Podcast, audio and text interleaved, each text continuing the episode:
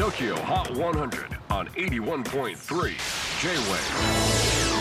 クリス・ベプラーです。J-WAVE ポッドキャスティング TOKYO HOT 100、えーここでは今週チャートにしている曲の中からおすすめの一曲をチェックしていきます。今日ピックアップするのは今週の TOKYO HOT 100で最も高い順位。12位に初登場したハイパワーデビュー。ビアリストックスの幸せの回り道。この曲西島秀俊。内野聖陽が主演を務めるテレビドラマ「昨日何食べた?」シーズン2のエンディング主題歌となっています。ビアリストックスはこの曲に関してドラマが描いてきた何気ない時間の尊さを少しでも楽曲で表現できたらと思い制作しましたとコメントしています。